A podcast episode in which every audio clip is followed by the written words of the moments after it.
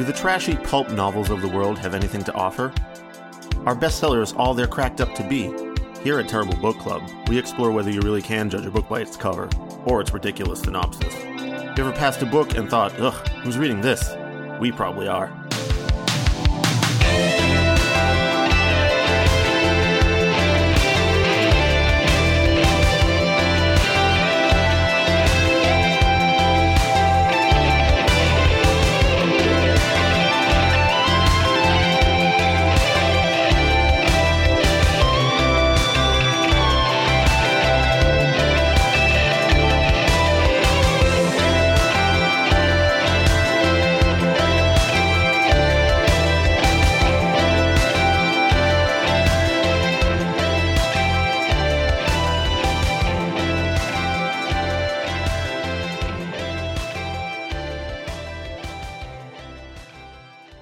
Welcome to episode 149 of the Terrible Book Club. I'm Paris, and this is Chris, Hi.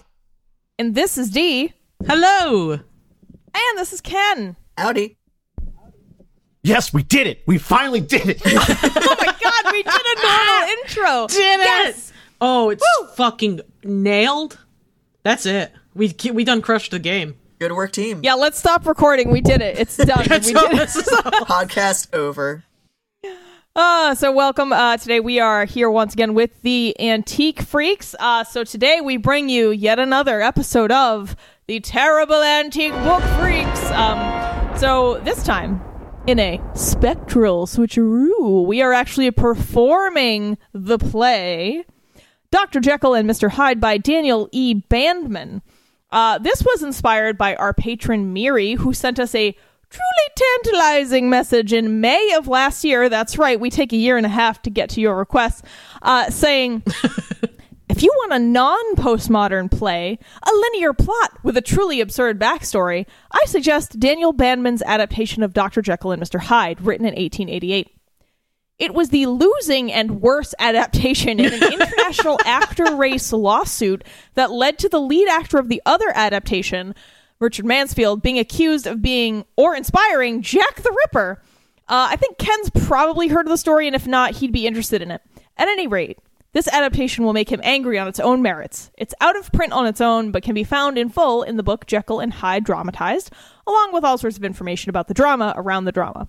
I did my dissertation on illegal theatrical adaptations of popular fiction in the 19th century, and this was one of the wackiest stories I found. My new Uh, favorite plays dissertation. Yeah, it's right, right. also Miri must be having cool. a must be having like a ball game fun day with what's been going on lately with illegal adaptations of plays. Uh, I, all right, more more on that in a moment. Uh, uh, Miri ended by saying uh, both plays involved in the race and lawsuit are bad adaptations, but the Bandmann one is worse. Bad writing as well as nonsensical plot and characterization changes, love interest insertion, etc. We thought this would be perfect for a Halloween special with the Antiques Freaks, so we bring it to you today. Um, if this is your first time listening to this show, th- this is a weird one to start with. This is not what we usually do. Uh, what we normally do here is we read books that we assume will be bad based on their cover, title, summary, or some combination of the three. Uh, sometimes, like today, though, we do we do weird stuff. We we perform radio plays or we read books that our patrons, listeners, or friends recommend. So typically, we do the opposite of what most people do when they are looking for something to read, and we intentionally choose things we will probably dislike. Most of the time, this experiment results in a disappointing read, but once in a while, we do actually end up liking the book. Uh, before we get started, just some content warnings. Um, in addition to our usual barnyard language, today's episode includes discussion or mention of murder.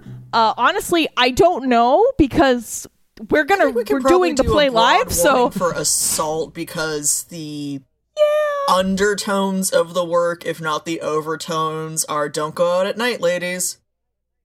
Yeah. yeah, yeah. So a lot of that. All right. Um. Warning for generally sucks to be a woman vibes. yeah. Warning. We got those vibes coming in hot, freshly microwaved vibes. um. All right. Uh, we don't really have a summary other than like, yeah, it's Jekyll and Hyde, but adapted by some hack actor from the 1880s who just totally did whatever he wanted with the idea of those characters. There you go. Which normally I respect.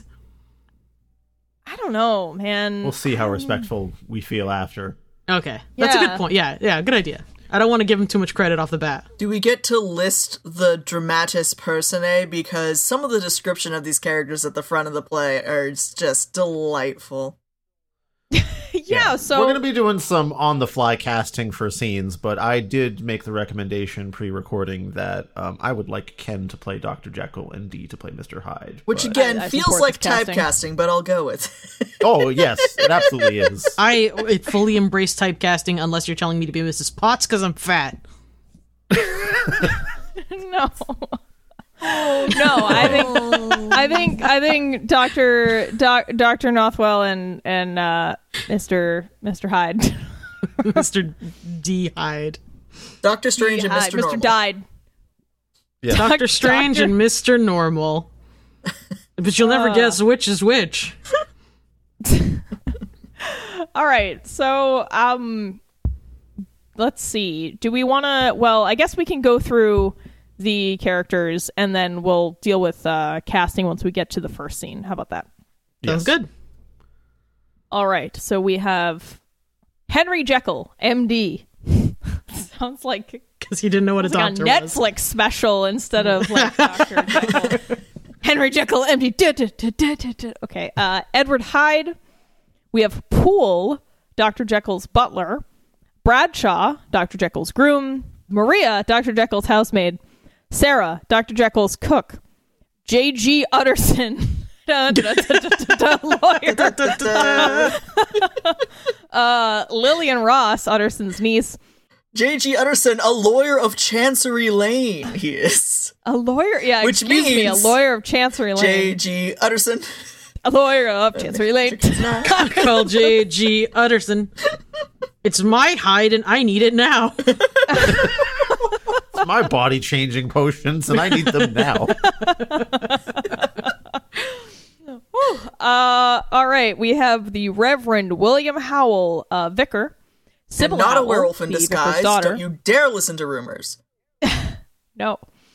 Um, Inspector Newcomen of Scotland Yard.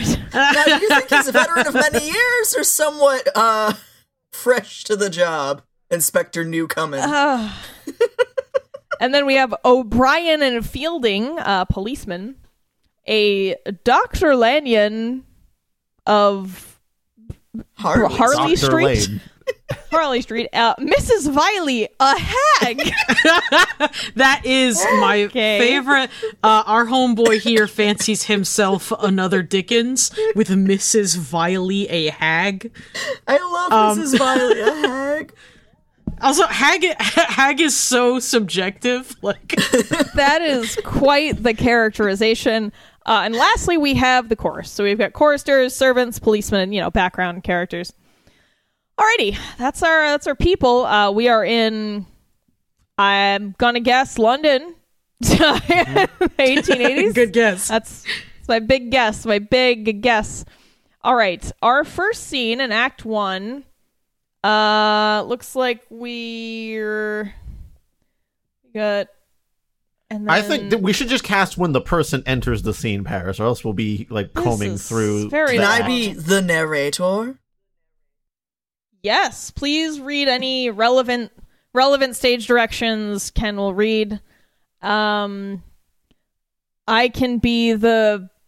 I don't know who has a lot of lines. The vicar. Uh, I can be the vicar up front.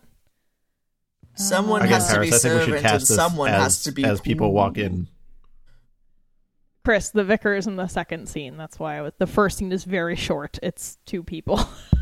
All right, so Poole and servant. Who wants to be Poole and servant? Chris, you want to be Poole? I'll be servant. Sure, I'm Poole. Okay. All right. Uh, Act one, scene one. servant and Poole, attorneys at large. servant and Poole, scrubbers at large. Um, Act one, the vicarage, R. Jekyll's house L. Oh, the vicarage stage think- I right, think those are- Jekyll's Right. stage left. Yeah, I was gonna say I'm that's- pretty sure yes. those are stage directions. Ken. yeah. I got it. Vicarage. I'm Aw. on this. I was technically in the theater company. Church at the back with a low wall from Jay's house running to church, practical door. That means a door that you can actually open and isn't just painted in place. The garden must be full of flowers, etc. Can you imagine Dr. Jekyll being Dr. J? Like, Dr. J. Dr. J, don't you want to take your your poison juice that makes you a, a jerk?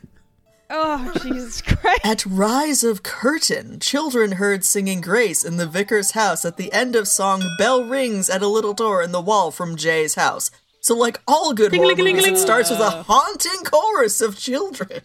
Enter Poole, butler to Dr. Jekyll. There's a ring at the back entrance. They might leave us in peace on Sundays. The doctor's life is not a bed of roses. Opens gate. Enter servant in livery. What do you want? I want to see Dr. Jekyll.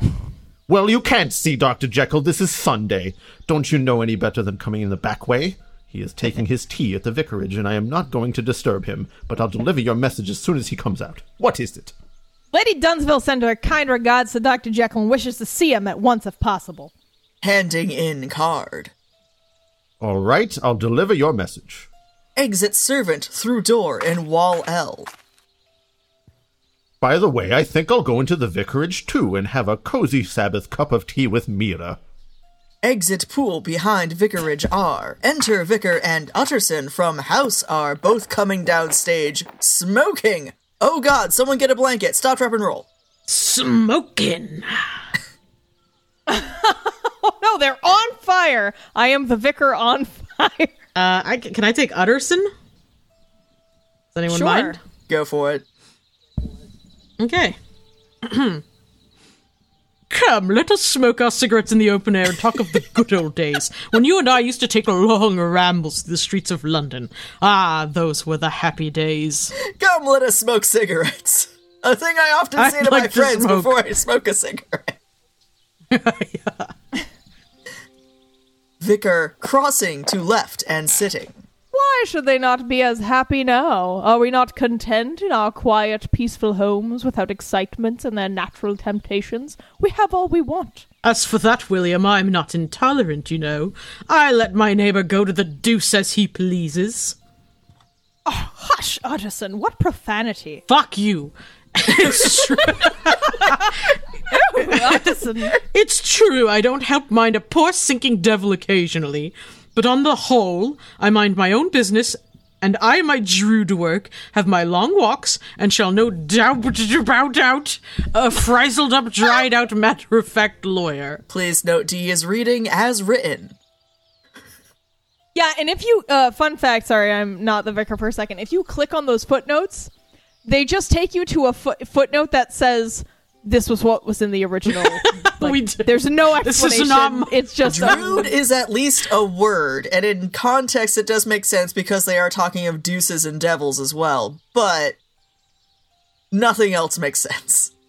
I love that there's a footnote saying, no, no, no, we didn't fuck this up. Don't you look at us about this. Yeah, exactly. All right, back to vicaring. Life is at the best but a dream, and there are some which appear to us more real than life itself. What would you say if I, in my prosaic existence, were to relate to an incident that pen can hardly describe? I would call it a very singular case, but what is the incident? First, let me ask you have you ever seen a man without a soul? Every single time I look in the mirror. Uh, he actually says, Certainly who has not? Everybody in the sense you mean, but not in mine. For the first time in my life, I have seen a being who has neither a soul or anything human about him, and the memory of that vision produces a revulsion in my nature from which I shall never be relieved until my dying day. You excite my curiosity. Let me hear your story. You awaken all my interest. Vicar crosses L, places hand on Utterson's knee. on on knee R. knee R, yeah. It was on a calm winter's morn when I came home from a visit to one of my sick parishioners. It must have been five o'clock and a very dismal morning, too. The streets were quite deserted, and the dullness of the night was most oppressive. I began to feel nervous when suddenly a shrill cry sounded through the air, which was evidently that of a child. I wending my steps to the place whence it came, and turning to my right, I saw to my amazement in a narrow court a figure standing over a little boy, and pounded away at him for a dear life. Oh no. We needed more warnings at the front of this episode. I took a hold of the ruffian and I looked into his face, such a face as I shall never forget as long as I live. It makes me sick to think of it. A miserable, shrunken figure, half dwarf, half man, Oh, but with an expression okay. of brutality so horrible that every sinew in my body seems to weaken at the very memory of it. Go on. This is exciting. I plucked up all my courage and wrenched the stick from his hand in spite of his superhuman strength. What do you want? snarled he into my face with a voice I cannot. Wow, that's not where that quotation mark should be. Uh, sorry, that really threw me off there. This is some Varney esque punctuation here. yeah. What do you want? snarled he into my face with a voice I cannot describe. Half comic, half human, half animal, those are thirds. I want you, said I. I'll teach you how to pound away on this poor little starved, half starved boy, and I'll hand you over to the police. Having quite recovered my usual equilibrium and seeing a crowd gather round us who were ready to back me, I became defiant. That word police clapped, seemed to have and then struck they gave him. me five Yes. He gave me ten dollars. things that definitely happened dot text uh, but in victorian times um that word police seemed to have struck him with terror so did the threatening glances of the crowd police snarled he what's the good of that here are a few sovereigns for the brat's wounded feeling which are more sensible than your police Oh my god, he actually gave him five dollars. i am reading Again, I am reading this as written, and it. I am sorry, but it, it Paris, is. as someone who has read half the play, get ready for no punctuation. oh, Yeah. Jesus Christ! A very logical remark. Zero emotion in these lines. I am reading it as written as well. So it struck me looking at the poor little starving creature, monetary compensation to him and his people would be far more practical than legal punishment to that wretch. But I was not going to accept a few sovereigns, so I demand fifty pounds. Just give me more fucking money, idiot.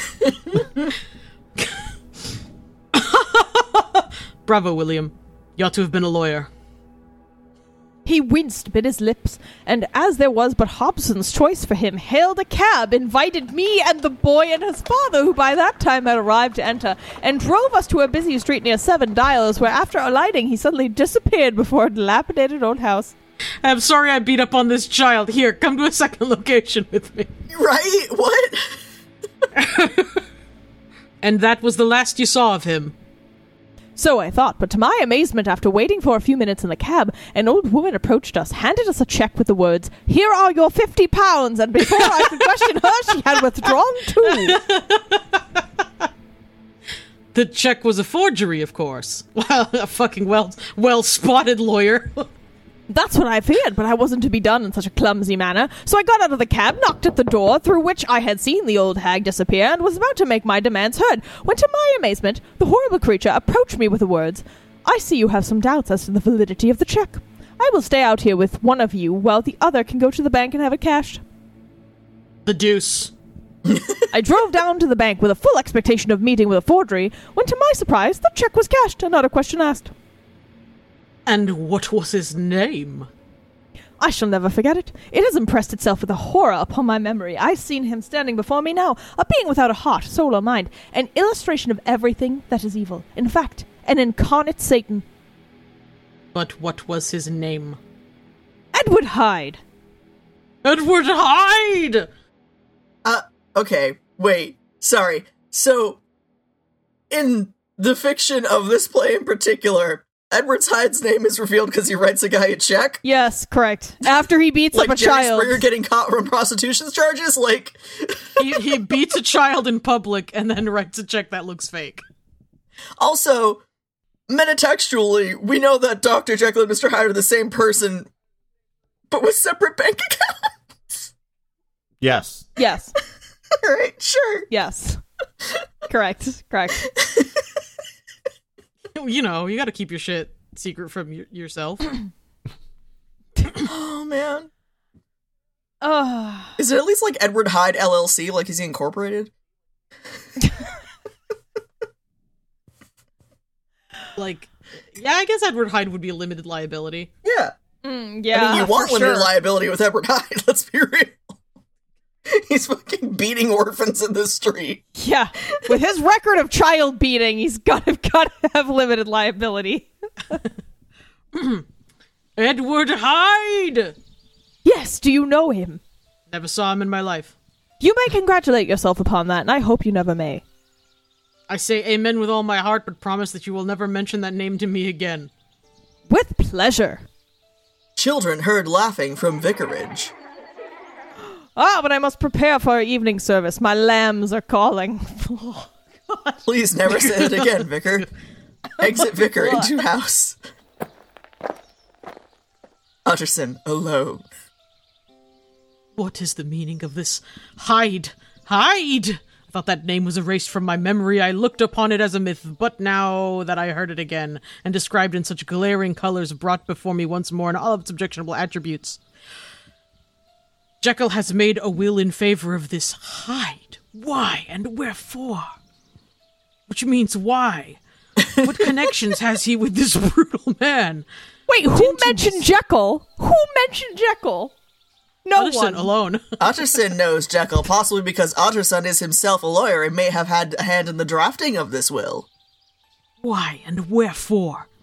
What connection has he with this brutal man? What intimacy? Oh, we know. The will says distinctly that all his fortune is to go to him if Jekyll should suddenly disappear. Why disappear? And why, in that case, should Hyde become his heir? A brutal, low bred fellow without soul, heart, or mind, as the vicar puts it. Not a bank account with at least 50 pounds in it. This is beyond my powers to understand. Enter Poole! I say, Poole, is the doctor going out today? I believe he is, sir. I am ordering his carriage now. Tell him before he goes I would like to see him. Wrapped in thoughts. Certainly, sir. Enter Lanyon from Centre Gate addressing Poole. I'm gonna I'm gonna elect Ken for Dr. Lanyon. Is the vicar in? Yes, Dr. Lanyon. Looks up at the word of Lanyon. Lanyon, the very man I want to see. Helloa, Utterson. Glad to see you. What brings you here? I drop in occasionally on Sundays. It's an easy day for us, you know. Besides, Sybil is a favorite of mine. She is my little pet. Yes, that line required two distinct semicolons. mm. No wonder she looks pale having two doctors to take an interest in her. Ah, so Dr. Jekyll is here. Of course, of course. That's one of my reasons for my visit here today. So it's kind of like a three way arrangement, I guess? Ha! Ha! I see. Jekyll is getting dangerous, eh? Exactly. I say, Lanyon, I have perceived lately that you and Henry are no longer on the same good terms. Anything wrong? Nothing whatsoever. We just have to renegotiate our contract and look up what a butt plug is. My dear friend Dr. Jekyll and I are on the same footing as before. We merely differ in our scientific views. He has opinions of his own. You are well acquainted with all his friends, aren't you? Certainly, so are you. I've seen your name at the guest book at these same clubs. Do you know one among them by the name of Hyde? Careless. I can't say that I do. Jekyll, outside. Oh god, this is me too. Can't get us I'm talk to everybody. himself. the prophecy is fulfilled. I am everyone in this scene. We got ourselves a little Eddie Murphy situation over here. That's okay. Goodbye, Vicar. I shall see you presently. Utterson, Utterson! As he enters. You want to speak to me. Hello, Lanyon, how are you? Haven't seen you for an age. I never expected to see you here. You're growing a little gray, my boy. We're all subject to such changes, Henry, so you had better take a good warning in time. It's some time since we met. Your fault, not mine. Perhaps, is the vicar at home? Yes, you'll find him inside with Sybil and the choir boys as usual on Sundays. At least Sybil is supervising. I'll go in for a moment. Shall I see you when I return? No, I'm called away professionally. Then I'll say goodbye to you now. Goodbye, gentlemen. Exit in Vicar's house. During this, Poole has helped his master on with hat, etc., and return into Jekyll's house. Jekyll at table lighting a cigarette. Well, Utterson, are you going to stay here? No, I have to take Lillian home. Then I may not see you again. Then I will say goodbye to you too. One moment, Henry. A word with you. Oh, yes, you want to see me. Anything particular? No, no. I merely want to ask you about that codial. Not cordial.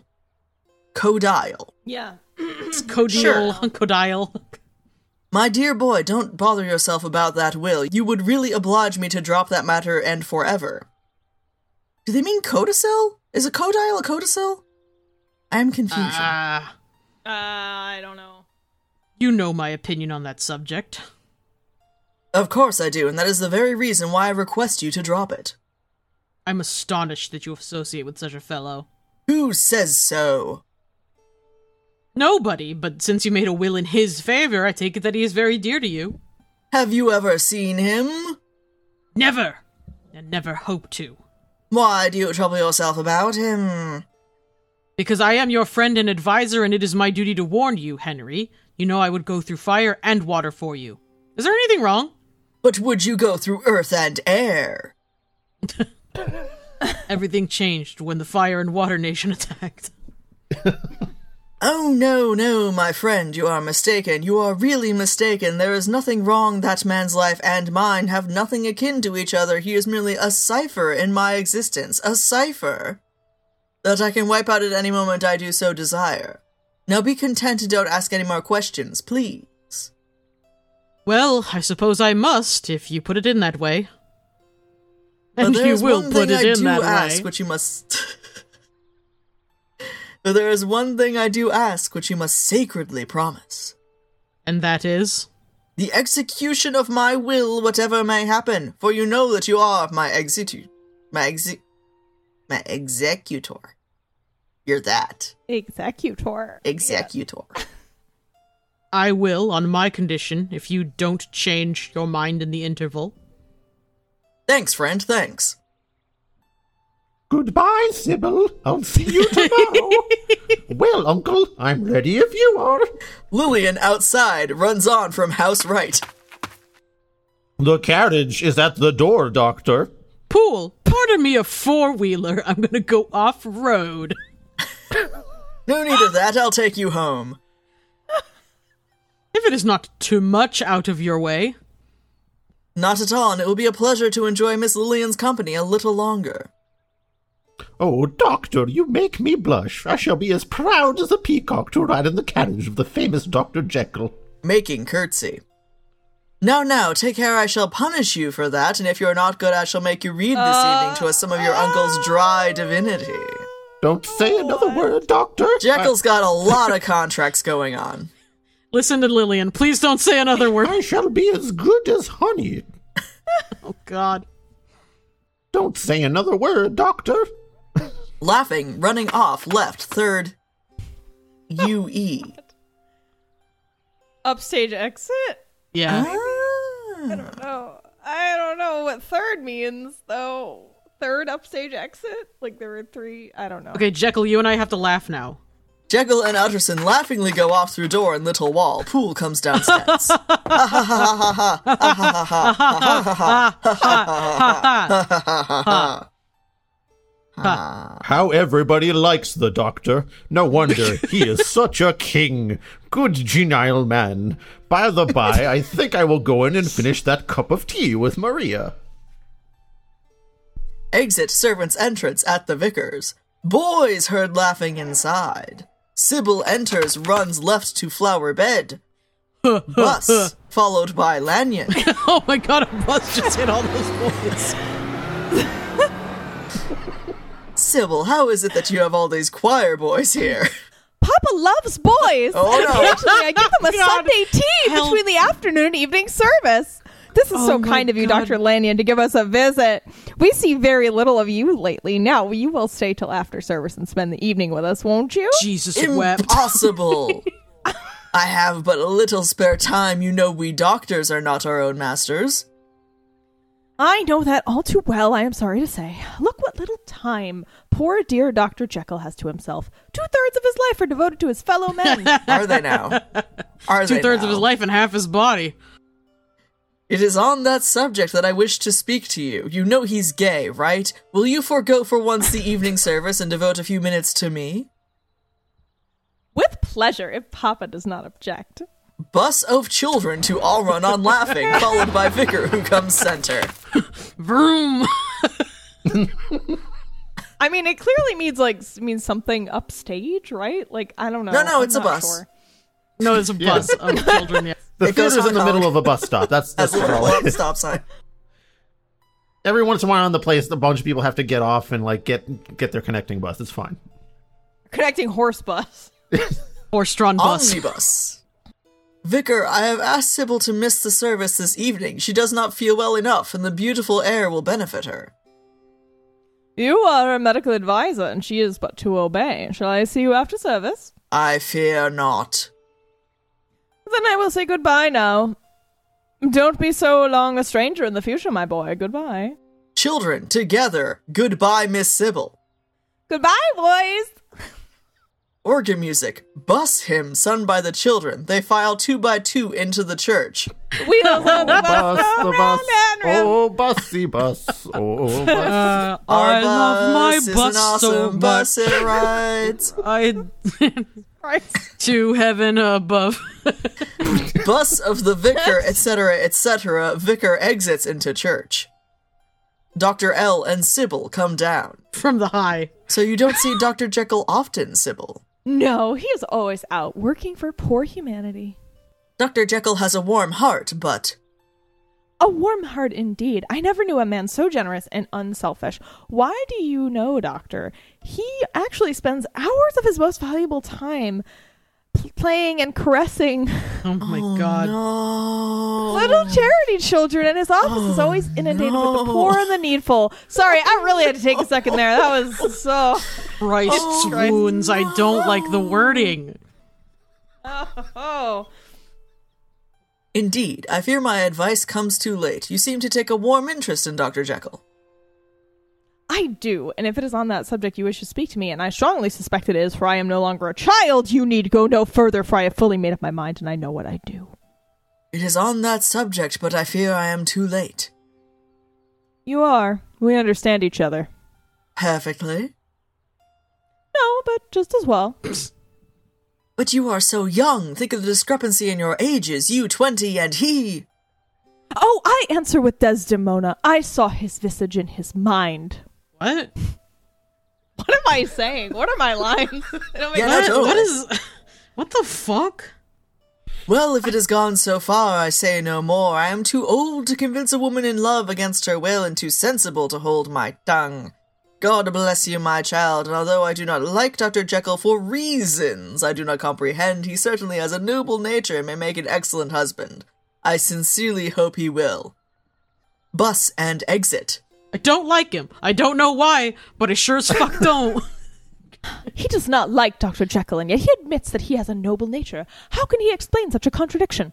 Oh, it is only a whim of the dear old doctor's, which we must try to dispel. That will not be very difficult, for Henry's influence over his fellow men is overpowering. He is so gentle and kind. How I love him! Often I cannot understand my own self. Since my childhood, I have been wilful, daring, and high spirited, but since I have met Henry, my whole nature has gone undergone a change. Singing in church. Enter Jekyll. How sweet are those sacred tunes! Children's voices there dwells peace and love. Henry! My sweet girl alone not in church? it, so, it sounds like a Frankenstein just learned to talk. Alone not in church. Dr. Lanyon asked me to stay and spend the evening with him. Oh, that pedant! Were you not bored? He is so dull. How is it that two such brilliant men can have such bitter feelings towards each other? Nasty breakup. Things that you would not understand and that we had better leave untouched keep us apart. Not understand, Henry. You say that. You, who introduced me into the mysteries of our glorious arts, taught me your science, how to extract poison out of flowers, to read men's thoughts, how to love and be loved. Better had I not done so, Sybil. There are two natures in every man, one of good and one of evil, which divide and compound man's dual character. And he it is who can always keep the evil counterbalanced by the good, who is the happiest and most deserving of men. Are you listening, audience? That is your nature, Henry, and for that I love you. You judge with loving eyes and therefore prejudice. Were I such a nature and could infuse it into others' life, would indeed be deprived of much that is unbearable. What good might not be done by one who could keep mankind from its inherent wickedness, needeth to a upright, steadfast life, and countercheck man's engrafted evil? But love, Henry, levels all these things, the good as well as the bad. Not the bad Sybil. There must be some spark of good, some affection to lean upon, or the most undying love finds no response. Look at an instance upon the story of Faust and Marguerite. Faust bargains his soul to the devil and is forgiven because of his undying love for Marguerite. Marguerite ascends to heaven, she had but sinned in loving Faust. The devil alone stands cheated of his bargain because of his satanic nature there is not one spot of love. Love reigns supreme throughout the universe, in heaven or on earth, in the airy regions are the mazy substantials. Every animal cries, every bird sings, every animal that has the germ of life in it reads. But in that one rapturous delight, that one little word, love. Sybil running And across the stage. shall be our fuck, and such shall be ours. What are you doing? Imitating Marguerite. Great God, what's this? A change is approaching. I must rush into my room and get my powders or I am lost. You are not going yet.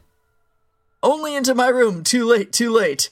Change to Hyde. Stage darkens. How dark it suddenly is growing. I must run into the house. Turns and sees Hyde. Who are you? No matter. What do you want here? You. Get out of the way, fellow. Let me pass, or I shall call for help. No, you won't. Dr. Jekyll! Don't call him. I hate him. I'll kill him if he comes. Why? What has he done to you? No matter. I hate him. Stand back, fellow, and let me go. No, I won't. I want you. Your beauty excites me. I love you. I like you. Father! Father! Enter the vicar from church in robes, comes down center of stage, rescues Sybil, and recognizing Hyde. ah, the fiend! Hyde attacks him, stuns him with stick, and after throttling him, leaves him apparently dead on the ground and exits into house left. Enter Poole, Sarah, and servant. I thought I heard Miss Sybil. Great heavens, is she dead? oh, she has fainted. God damn, is she dead or what? she she recovers. But, But here, here lies lies someone, someone dead. Fuck you. Sybil recovering. The servant ate drink too much of the split post personality juice. Dead. Oh, horror! Father murdered. All The The vicar! Grr. enter Jekyll from house left. Why, what's the matter? Father murdered. Oh, by whom? Hyde. Hyde! Curtain. Jesus Christ. Like the worst play in the I like that the vicar came back to life so just long bad. enough to say that he was murdered by Yeah, the vicar was like, I'm dead. Just kidding. Hi, Dead again. Not only is it a trash ass play, but all of us are fucking trash ass actors. And So- coordinators. Well, Good. we've never we've never read the script, Chris. I, know. think that's fine. no, that, that I'm saying it's fun. This is good. All right, we've made it to Act Two. This is this is a good time to pause. You know, get your popcorn, get your alcohol. I still have my dragon's milk. Um, Act 2. Room at Utterson's. Discovered talking detective and Utterson. The former standing center of stage, the latter seated right of table left. My god, a talking detective? Since the vicar's dead, can I just be the detective in this scene? I'm fine with it. Sure. Okay. This unnatural murder has shocked London, and you might aid us very considerably. No more saw this Hyde except Miss Sybil. She and this broken stick is the only evidence we have against him. I have my thumb up my ass, clearly. Great heavens, the same I gave to Jekyll. The thumb, I mean. Any evidence there? Thumb I gave to No, Jekyll. no, no. What is this Mr. Hyde like? From all accounts, like nothing that has been seen before. At least so his landlady says. He lives in very comfortable lodgings by himself near Soho, in a very disreputable quarter of London. Upon a thorough rout of his room, we found that he had evidently destroyed all evidence against him. And what did you find? The remnant of a burnt passbook showing the deposits of two thousand pounds. And is this all you have so far discovered? Yes, at present. But I think we shall soon find out a great deal more. The old hag, his landlady, has a It's good her. deal to say. We are pumping her, and she will no doubt tell all. Pumping. Pumping her, but good. Don't be too sure of it. No one has seen this Hyde. I'll disagree as to his appearance, except as to one fact he seems to be a dwarf. And that's the clue I'll catch him on. No matter how many disguises he may assume, unless he is the devil himself. He'll never be tall, no matter how many platform shoes he wears. I'll have him on the hip on the hunch, I might say. But when can I have an interview with the young lady? Today, if you desire it, Mr. Newcomen. As the oldest friend of her father and his late legal adviser, I took her into my house on that dreadful day, but she wishes to see you, so you had better remain here, Mr. Newcomen. Enter, servant. Dr. Jekyll desires to see you, sir. Certainly, show the doctor up. Do something better than he could possibly do it in public and humiliate him. Exit, servant. Mr. Newcomen, would you kindly step downstairs for a moment? I'll send for you shortly. Ah, cer- certainly, Mr. Addison, certainly. Uh, Ken, do you want to swap out of Utterson? Because it's going to be two pages of you talking to yourself. if someone would be Utterson, I would greatly appreciate it. I'll be an Utterson. Okay, here I go. What a labyrinth of mysteries. Enter, Jekyll. I'm glad to see you well again, Henry. Oh, yes, I'm better in body. But in mind? There I'm ill, quite ill. I'm not sick, but I'm ill. Henry, the vicar was our mutual friend. A villain has murdered him, an incarnate fiend. Where is he? Great heavens, how do I know? He stands under your protection.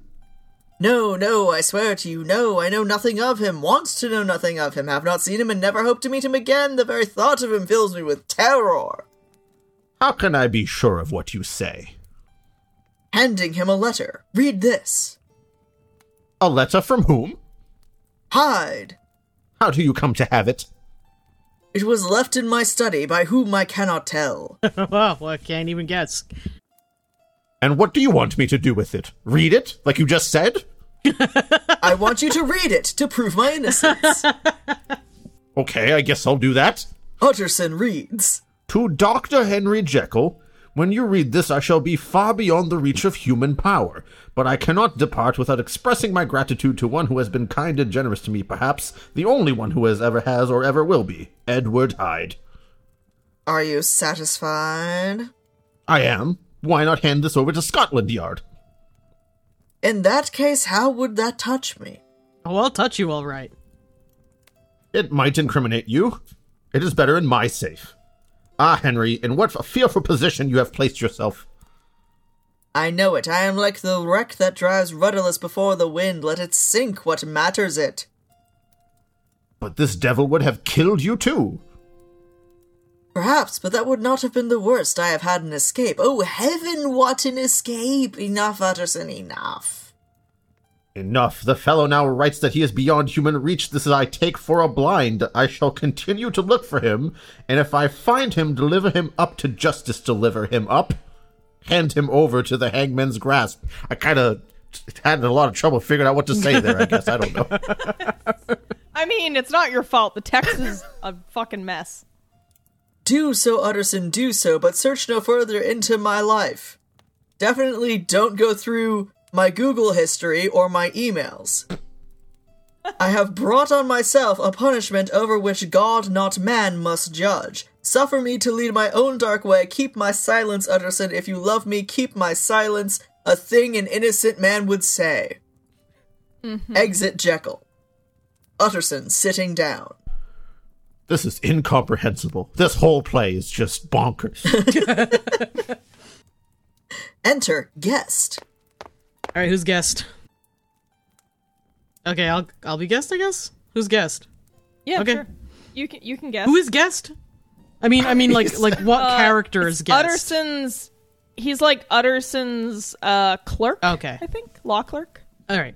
These papers require your immediate attention, sir. Utterson taking out letter. is it possible that he could have seen this man after all? Guest still holding papers. Shall I return with them, sir?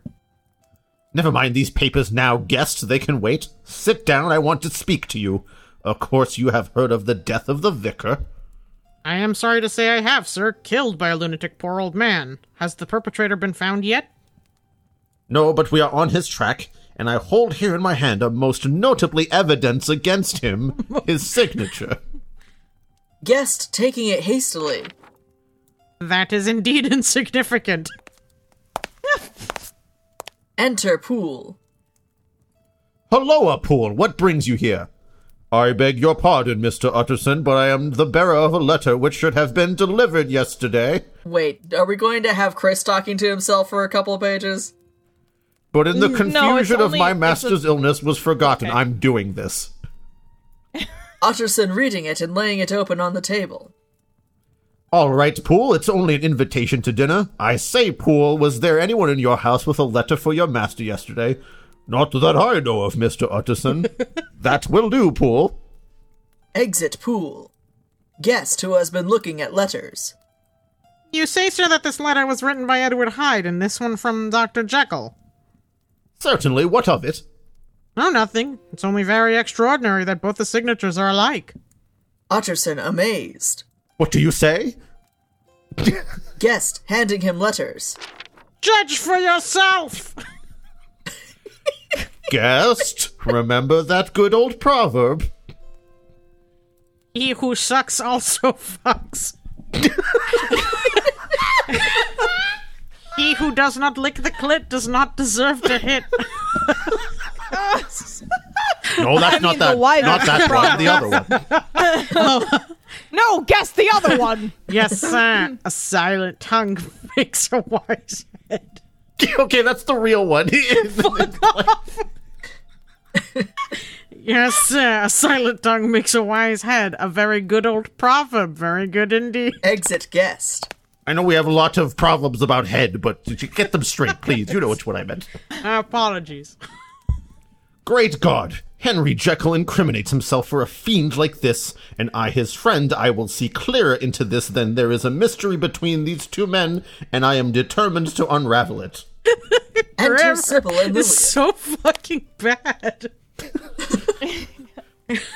My dear child, why have you left your room? You should take better care of her, Lillian. I could not help it, uncle. She would come to your study. Don't blame her. I could not remain there. The suspense is killing me. What news have you? As yet, not a single clue. He has disappeared out of the sight of the police as if he had never existed. But He has no one known him, no one seen him, No one.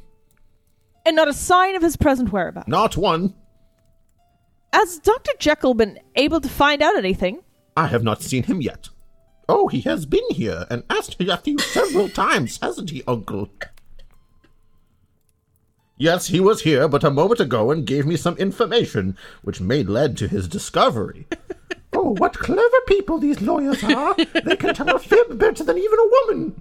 But why did he not stop? He was in a great hurry and will no doubt return during the day. I should be so happy to see him after his illness. But now tell me the clue where and who is this horrible fiend? Oh, yes, tell us all. I'm dying to know it. I must first confer with the detective and see what he has to say. Do so, Mr. Utterson. He was your best, your truest friend. Avenge my kind and good old father. Exits Sybil and Lillian. Utterson alone as he exits left. It is easier said than done, my child. This is one of the worst Machiavellian cases known in criminal history. Me, who definitely knows what Machiavellian means. Yes. mhm, Enter for sure. Jekyll. oh boy, is a monologue. Oh, Jekyll. My papers in Soho are all destroyed, and I am safe in spite of Utterson's suspicions, but I am haunted by my thoughts they draw me near her where she dwells, innocent sufferer of my crime. But it was not my deed, it was Hyde's. Hyde's who gloats upon his crime, devises others for the future. Am I responsible for him? I stand aghast before his acts and shudder at his guilt. What then should I fear? There is no danger. The dead will not return. They sleep in peace. I may lay my busy brain against the bosom of my love. And rest assured at night the tender clasp around my neck is not the hangman's grip. Back then to thyself, though selfish, peevish heart be stilleth. And watchful, let not the secret stir from out its gloomy depths, I'm safe. But why cannot I sleep at night? Why lay awake and start, and now that I am guilty, it's definitely not the cocaine wine. Oh God, hold me not answerable for his deeds. Hear my prayers, you who can look into the hearts of all, look into mine. It is! As pure now as when a child I walked beside my mother in thy house of worship, you have seen me went face to face with death for others. I have challenged danger, you have seen me drain my own heart's blood for my fellow men. Am I then answerable for the horrors of that damned night? What's this? The prayers are unheard, my lying words still re echo in my ears. My eyes are wild, my blood is cold, and my burning brain wanders. Oh God, draw a clock. What ghastly mockery is this? See the crowd of hideous images they gather, they scream aloud, they clamor for my blood. See, they point towards the snowy locks of that pale faced old man whom I have foully murdered. Although he seemed pretty much okay at the end of the scene, but whatever. He lifts He was his talking and mournful eyes up everything. to the throne of heaven and pleads for justice against my damned crime. His prayers are heard, I am condemned, dragged to the gallows. Shame and despair must follow. Oh, horrible, horrible. Courage, Henry, courage, it is not too late. Hyde shall no more return, it shall henceforth be impossible to me. I am resolved, I have done problems. I have done problems, is the I am done. I am done. I have had problems. I have done I am- problems. I have done problems back dark hellish past. I'm done. Hey, I'm going to. I'm going to email Casey right now. I'm going to book my tattoo appointment so that I can get a tramp stamp that says I have done problems back dark hellish past. Chris, Chris is gonna die. Actually, I have done New problems. shirt, new TBC merch. I have done problems. Oh my god. Oh shit, what a way to end a monologue. I have I done have problems. done problems. Back dark hellish past. Come future with Sybil by my side. A better life is still in store for me. Enter Sybil left. Sybil's joking. I was told you were here, and I came to thank you, Henry, For what, love? for the service you have rendered me in handing over to the police that guilty wretch. What in the name of heaven are you talking of? I do not understand you. You do not want to understand. You wish to leave the honor of having found this fiend to others. It is your usual kindness that hinders you from speaking. Sybil, cannot you let this matter rest? Others will fight for you and do you justice. Come, let us talk of love and our future marriage. So we will, after this affair is settled, bring the murderer of my innocent father to justice, and you shall have my hand. But why do you look on me with that searching eye, furrowing, brow, frowning brow? Close enough. Oh, no, no, no, I have no frown for you, but peace and love. But Sybil, to revenge is unchristian-like and out of the province of a woman. Oh boy. In this case, it is the most filial obligation of a child to her most outraged parent. Jekyll has not heard of Judith and Holofernes? No. Oh no. To forgive is godly. Except the multiple times where, like, people just straight up killed each other in the Bible itself. Like, for example, Judith and Holofernes. like, where she, like, straight up executed him and, like, chopped his head off, and God was like, righteous, dope, do that. But, like, Yeah, Other I, than I, I, that- hated that idiot. I'm glad you did that. Yeah, it's like we forget about like the child crusades. Anyway, um, you say that Henry because you are beyond the average human race, a gentle, noble, self-sacrificing nature. But I am human with all the spirit of an injured woman, and I will not be content until I have seen the law in its minutest point executed, an eye for an eye, a tooth for a tooth. mercy for God, mercy. Henry, arise. This goes too far. You're right, I've gone too far. Pardon me, I'm not well. He is not worthy of such compassion. You are not well. I will go in and get you some refreshments. Mean- meantime, compose yourself. I'll soon return. Exit, Sybil. Oh, Jesus, another monologue. I have done problems. Dark, hellish past.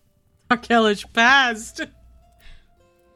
Oh God, upon what an abyss do I stand? Another step and I am lost. She haunts the murderer and he stands before her. She seeks revenge. And with the same breath thanks the slayer of her father, and to each generation is born a slayer. The curse is on my double life from which I never found release, for Hyde is on my heels wherever. I meet him. The spirit of hell was in me when I did that crime, but am I not safe? I'm not Hyde. I'm Jekyll. For how long? What's to become of me when I have lost the means to remain as Jekyll and once more turn into the fiendish Hyde, a hunted, houseless murderer, whose certain fate must be ignominious death, other ways, or the hangman's hands? Oh, horrible! I cannot die thus. I cannot end so meanly, so miserably my life, but what's to be done? Who is to guide me out of this fearful danger? I must have a friend who will, when I'm Hyde, bring me the drugs to restore me back to Jekyll. But who? Who? Lanyon. I'll go at once to notify him of my purpose ere it be too late, for I fear this terrible secret will turn me into my other self before I'm aware, and I must hasten home where I have always my compound at my command. Farewell, Sybil, a long and sad farewell, perhaps forever, since the slayer, one into which each generation is born, of your father must be punished, your Henry's for every loss to you. Exit center, Sybil enters. Here, Henry, is a most refreshing drink. Oh, gone. Poor Henry. I feel he was too ill to stay. What could so have upset him? Lillian rushing in. Sybil, dear, sad again. What has a certain party promised me? I know, child, but our hearts will not always keep pace with our tongues. Mine will. If I make up my mind to be happy, I'm happy and nothing shall interfere with my intentions. Not even your heart? Not even that. You have never loved. No, and I hope I never will. It makes me as unhappy as it does you. Lillian, you are wrong. My love makes me not unhappy. It is, in fact, the only anchor to which I cling. It is the uncertainty which distresses me. That is all the same. In love, one can never tell what one is certain. Now that's Dr. Jekyll, who you all like so much, I can abide him. Why? I cannot tell. I don't feel comfortable in his presence. Silence! Lillian, you are insulting a noble man. Forgive me, Sybil, I didn't mean to hurt your feelings. You know that I am a silly blab. That's, uh, it's all right, darling. I know you are but a chatterbox and often speak of things you do not understand. Oh, I've got a surprise for you. The choir boys are downstairs and asked me to plead for them to have a peep at you. Uh, Oh, wow, okay. I guess I'm cool with this. Why, certainly. Let them come in. They'll cheer me up. I shall be delighted to see them, the dear boys. The last time I saw them was under very different circumstances. Okay, I'll unzip my blouse a little. Lillian outside, Come in, boys. coming in with children who rush to Sybil, shaking hands. Good evening, Miss Sybil. I am picturing them all just doing spirit fingers. Good evening, boys. So you thought you would come to cheer me up. Well, that's kind of you. Sit down, make yourselves at home, and Willie, too. How are your parents? Is Mama better? I want to. Can I be Gonna little be little Willie. I want to be little Willie. Do Be it. all the children, right. D. Oh, I get, all right. Yes, yes. Yes, Miss Sybil, Mama is better, but my little sister's got the measles. oh, the measles. Dear me. Well, that is not very dangerous. She'll get over that all right. All right, little Charlie, it's you. I had them once, but I'm all right now. Frank? So had I! Harry? So had I, but I had them worse than you. Frank? no, you didn't! I was in bed for a week! Boys all laugh.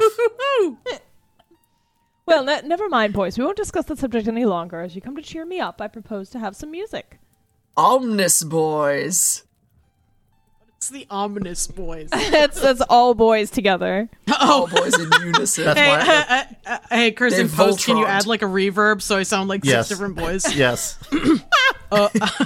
Oh yes, we'll have some music and you'll sing to us. Oh, boys, I can't. I, ha- I haven't the heart. Oh yes, Miss Sybil, do sing us something. Just Willie now. Please do, Miss Sybil. Very well. Very, very well. I will. But what shall I sing? Sing that song that we like so much. Oh, yes, the one the father was so often of hearing you sing. I will, on one condition that you keep time. Boys laughing will try. Bus of boys placing themselves. Sybil goes to piano sings. Ah. Boys join in the chorus, etc. At end, boys all together clapping. I clapping. said certified freak. Seven days a week. And how that was Wheels on the bus go round and round, round and Enter round, round Utterson and round. from R.I.E. oh, he came all the way in from REI? wow. I'm Holy not shit. familiar. Aloha, here's a regular tea party. Have you come to study law? Come to cheer me up. What? What? I don't know. I don't know. I'm just reading the lines as written. I don't know what's going on. That's very kind of them, and I hope they have succeeded, but I have some important business with Miss Sybil in private for a few minutes. Lillian, take the children to the billiard room and take care they don't cut the cloth. Come along, boys, and I'll show you how to make the balls roll. How dense are these children? The Omni Boys have returned. Oh, oh, that's jolly. Goodbye, Miss Sybil. Goodbye, Mr. Utterson. Goodbye, Miss Sybil. All laugh and run off. Little Willie coming back. Miss Sybil, may I, please may I come tomorrow? Yes, cer- certainly, dear. And let me know how your little sister is getting on. No, no, run along with the others. W exits. D, is that your attempt at a Scottish accent? Yes. Couldn't stop thinking of Mick way for Willie. Utterson, who has beckoned on detective. I have brought here to introduce you to Mr. Newcomen, chief detective in this case. Out of your service, madam. I forgot the voice I used for this character. it's not that. Uh, Go with it. at, at your, at, uh, how did I, Just, it's fine. at Just your go. service. Whatever. Yeah, I'm here. Tell me what's up. And so you think you were on the trail of this thing? No doubt. I gave my views to Mr. Utterson, and he entirely agrees with me. May I hear them? He proposes to watch the vicarage tonight, where we hope to catch him. Why there? He has been lurking there lately. You see, miss, when a man commits a crime, he often returns to the scene of his folly. It's the old, old story of the moth and the candle, you know? He intends to murder Dr. Jekyll. He told me that he hated him. Don't be alarmed, my dear. We'll watch and guard his house tonight. Olive already placed a detective inside and outside the premises. And you expect him there tonight? Yes, ma'am. Are you going to the vicarage as well? Yes. And take me with you. Impossible Why so? to think of the danger, child, you waylaying a criminal.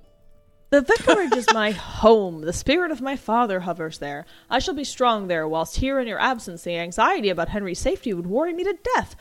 Oh, let me go. Why not? Mr. Utterson, you had better let the young lady have her way. If it pleases her, she can come to no harm, except catching a slight cold. And I'm not just saying that because I'm her wearing a mustache. and she may be of some service to us, as she is the only one who has seen this Hyde. We mustn't make a mistake, you know. Well, you may go with us on one condition. You must promise not to leave my side. I promise I'll be with you immediately. Exit left. Come, let's go. Now we shall see clearly into this dreadful mystery. Change to Act 2, Scene 2. Act 2, Scene 2. Scene changes into Vicarage, same as Act 1. Enter Officer O'Brien with a lantern from RUE. Who has the least offensive Irish accent? Uh, who can do an I'll Irish it. accent? Chris? Oh God. Okay. Alright, break out the shillelaghs. Well, here I am. My instructions are to get into Dr. Jekyll's house and to watch from the inside and call the devil Hyde without giving any intentions of mis-scheme. I'm to watch the inside of the house while the others watch the outside? Sure, and I don't mind if Sarah would only be here in time with one of her fine pies, and that she knows so well how to make. She knows the time of my beat. What's that? I see the door open and there she is. That's her. Hist, hist.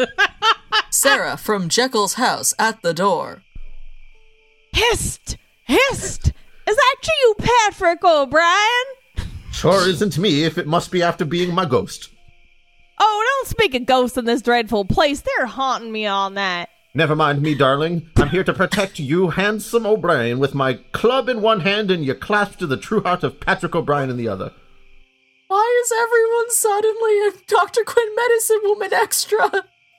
Oh, you're a dangerous man, Pat. You talk just like those storybooks, but I like you. Now, Pat, let us sit on the step and have a quiet, cozy talk. Sure, darling, wouldn't it better be safer in the kitchen, especially if you have any of those nice pies?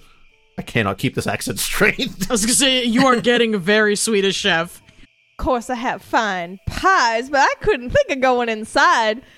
If the doctor or Poole were to hear of it, I would lose my place. sure, the doctor will never be after hearing of it. Besides, there is always room enough in the pantry for a policeman to hide. Well, I'll risk it, Pat, but mind if you're asked any questions, say you've come for a glass of water. Exit Sarah I into have- house. I have gotten increasingly more southern, and I don't, I don't know. It's it's gotten a little Oklahoma, yeah. Yeah, you got Oklahoma, and O'Brien went full Swedish chef. Surely one of your buddies to know. Overall, I think an excellent performance. That's right, my darling. I'm sure I've always been fond of a glass of water. Follows her. Why was that scene even there? What Do did they, you know, that add? O'Brien is sweet on Sarah. It's because the audience will assume that the Irishman is a drunk. Because it's the 1880s. Enter second policeman LUE with bullseye on O'Brien. Second policeman, the incel. Pol- police cell. There goes O'Brien with his cook. He'll be well taken care of the lucky devil. Wait, you're both cops? Pat's always there been there's anything good to eat in the pantry. Pat'll do justice to it. Whistle of detective outside. That's the inspector. He's got a terrible case of asthma. Here comes the party. As Detective Utterson and Sybil come on, bus. Come on, You bus. idiot! what do you turn the bullseye on? Turn your light the other way. Where's O'Brien? Detective's drunk as fuck today. I mean, the, the sentence made no sense. I figured I'd play it up. Inside with a cook. Ah, then all is well. Mr. Utterson, would it not be better for me to put the bracelets on him at once? No, I have my reasons for not doing so. I wish to satisfy myself if there is anything between these two. Oh, I'm at your orders. I'm sir. going to jerk off right now. is all ready? Yes. Then all is all- right. Is already. Hyde heard outside. Utterson listening and turning round suddenly.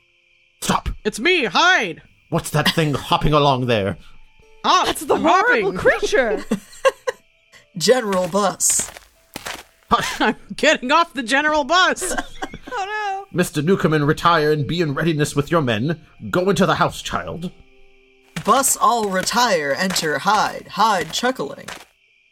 I love to torture women and children. They are so helpless.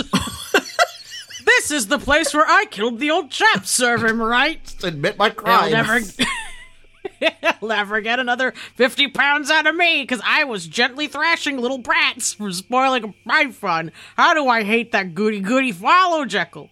I'll kill him one of these days, sure. He's another one of these church fellows. He prays and sings songs. I know what I'll do. I'll go in and spoil all his holy books. I'm gonna piss on him. Bust. Bus. Oh, that's direction. It's incredible. Like I need everyone to know that's just reading as written, except for the piss bit. Like every This word line is the that only was- thing I added. Everything else is as written. Oh my! Why Hyde gets the of a very bad dialogue? Hyde so far is getting the worst. Although I love him entering with "I love to torture women and children." D, that is They are the so line specifically helpless. here. When I read this, I was like, I have to get D to read this. Thank you, thank you I so love much. To torture women and children. They are so helpless. Like they just like what? bus. It's like how I read it in my. okay. Okay, we gotta come back. We gotta come back. I love that we all read it like a 1930s musical scene. yes. Okay. Okay. I'm Utterson again. Is your name Hyde? What's that to you? My name is Utterson, Dr. Jekyll's friend. I see you are taking a stroll, and I thought we might walk into the house together. Might we? Well, you are very much mistaken. I don't care for company, and Dr. Jekyll is not at home. Sorry to hear that. Would like to have had a chat with the doctor, but why do you hide your face from me? You lie! I do not hide my face from you. Come, come, you must be more civil. Go to hell! Hyde exits general bus. All come forward. That's exactly where I'm gonna send you, my friend. Come on, boy. Exit into house, followed by Officer Sybil, who has been exploring Utterson, excitedly cries. oh, God. Officer Sybil's been exploring Utterson. yeah, that is a poorly written stage direction. oh, quick, quick, Mr. Utterson, before he does any injury to Dr. Jekyll.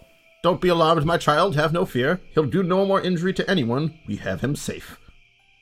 Oh, but I, fe- I fear for Dr. Jekyll. Turns, sees Jekyll come unconcernedly down. Oh, here he is. Thank God he is saved. General bus. A quick curtain. Tableau. Curtain. Why? What? Uh, okay.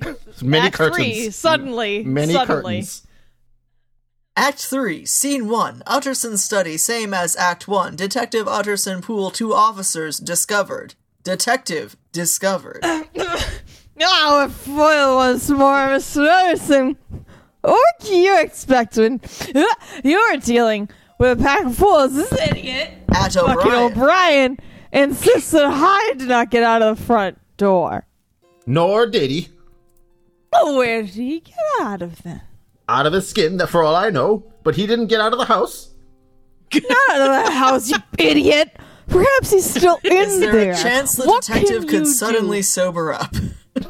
What could you do with such a man? Had you followed my advice, Mr. Utterson, to allow us to put the bracelets on him, he would have been in durance vile now. Utterson throws a glass of ice water on the detective, sobering him up instantly, and hands him a coffee. Here's you go. Here's a coffee. I had grave grievances which I cannot disclose. and Grieve Gravensons. well, you see the result now, Mr. Poole. Sir, sir, When we rang the bell, where were you? on the ground floor looking out for the servants. Oh, yes. And where were you? To O'Brien.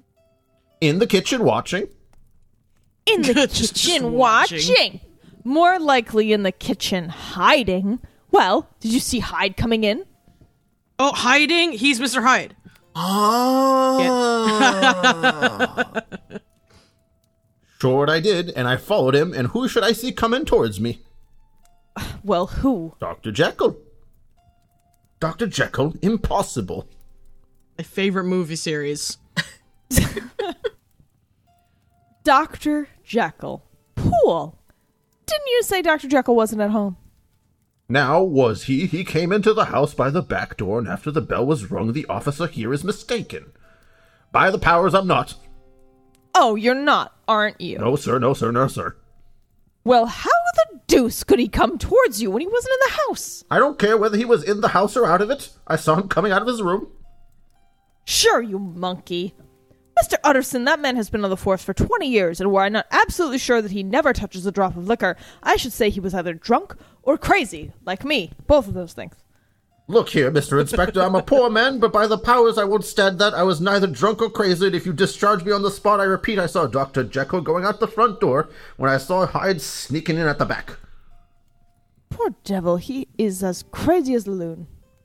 Poole, after we rang the bell, did you see anyone coming in by the back way? I did, sir. Well, who did you think it was? Either Hyde or my master. What made you think it was Hyde? Hyde often comes and goes by the back way, and we are told not to take any notice of him. Hyde goes to Dr. Jekyll's. What relation is Dr. Jekyll to a murderer? Enter Sybil and Lillian. Lillian is about to speak when Sybil stops her.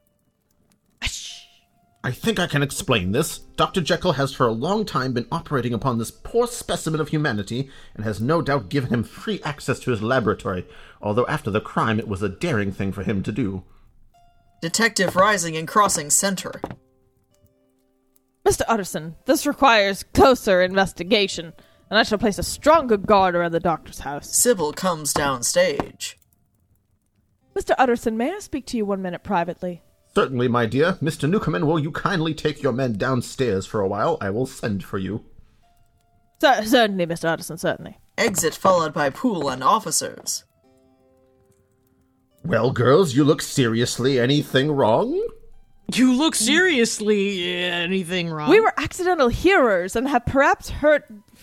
accidental hearers? okay, take two. We were accidental hearers and have perhaps heard more than we should. Is it true that Hyde has access to Dr. Jekyll's house? It is. Great heaven! A murderer protected by Henry Jekyll and that murderer a slayer of his bride's father. Impossible. Not so impossible into each generation is born a slayer.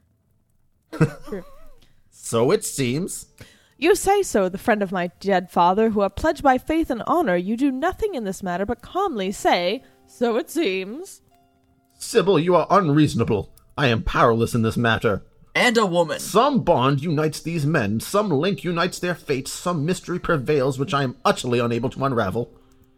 Now I see it all, and that is no doubt the reason why he fell upon his knees and prayed for pardon. This is indeed terrible, and to think that I did love this man. It is the father for whom I mourn, and does he countenane his murderer? The very thought will drive me frantic. Dibbity dear. I know what I will do. I will go to him. I will tell him to choose between a murderer's companionship or mine. You will not find him, dear. He has not been seen for days. Not seen for days. Where is he? That is the mystery which no one can unravel. He has not left London. How do you know that? Yeah, I was going to say the same thing. Then he must be still here and should be found. Enter office boy. I'm Mr. Newcomen, Mr. Utterson. This may throw further light upon the matter. Reads. Good news, Mr. Utterson. Hyde has been seen lurking in some of some old dismal haunts. We're on his track again, and this time he will not escape us. We mustn't be too sure of that. Who says we are prosaic nation and that all the stories of the Arabian Nights are but fiction? This one is most certainly clothed with the most terrible reality. Hey, quick question. What the fuck?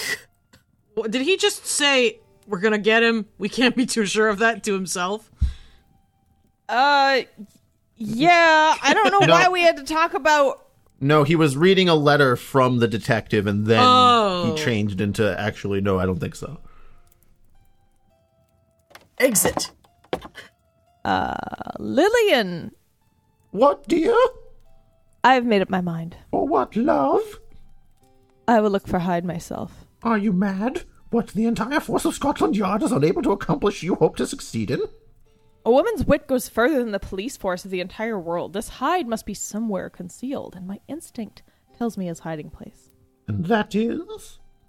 At his old lodgings. His landlady is an avaricious hag who will do anything for money. If Hyde had communications with Jekyll, it is not natural that she might have seen him there as well, and if that is the case, Jekyll must be guilty. But how are you to find that out? She has so far been silent to all. But she will not be to me. Money and persuasion, and perhaps a little mercy for my position, for after all, she is but a woman, will go farther, farther than the art of detectives. Will go farther. farther. Father will go of farther. Detectives. Then you propose to send for her? No, that would arouse suspicion. I propose to go to her. Oh, are you mad? Do you know where she lives? How many hundreds of good women visit the slums of London every day without fear or danger, and why should not I do the same? Besides, it is my duty, and heaven will protect me. Uh, yeah, you know, you know what is the slums of London were so safe for women, you know? Yeah, everything was fine in 1888. No, I'll go alone. Not alone, Sybil. If you are determined, I will go with you. God bless you, darling. No harm will come to us. We'll be off at once. Oh dear, oh dear, if I am murdered, what shall I say to my uncle? Okay, that's funny. That's pretty fucking funny. Actually I have pretty to funny. say. Exit with Sybil. Change to Act 3, Scene 2. Act 3, Scene 2. Street in Soho. Dilapidated house. Right enter O'Brien. And there is not the slightest doubt on my mind that I'm dead. Well, it is better to be dead and alive than to be alive and dead. I drunk, I never drunk more than one glass of whiskey in my life, but that devil Hyde, if I catch him, I'll make him pay for it. I'll hide that hide of him. also pretty funny. Uh, exit. enter Lillian and Sybil. For shame, Lillian. Don't be so cowardly. Oh, I can't help it, Sybil. I see that horrible Hyde everywhere. Why wouldn't you let the cab drive up here? That would have been very foolish indeed. This is not a street in which cabs are in the habit of stopping. But now that you are here in this dreadful street, what are you going to do? Find out the lodgings keeper's address. But how? You shall see. Pause. Uh, Mr. Officer! enter O'Brien. What can I do for you, ma'am? A fine dressed lady, by the powers that's Miss Sybil and the other Mr. Utterson's niece.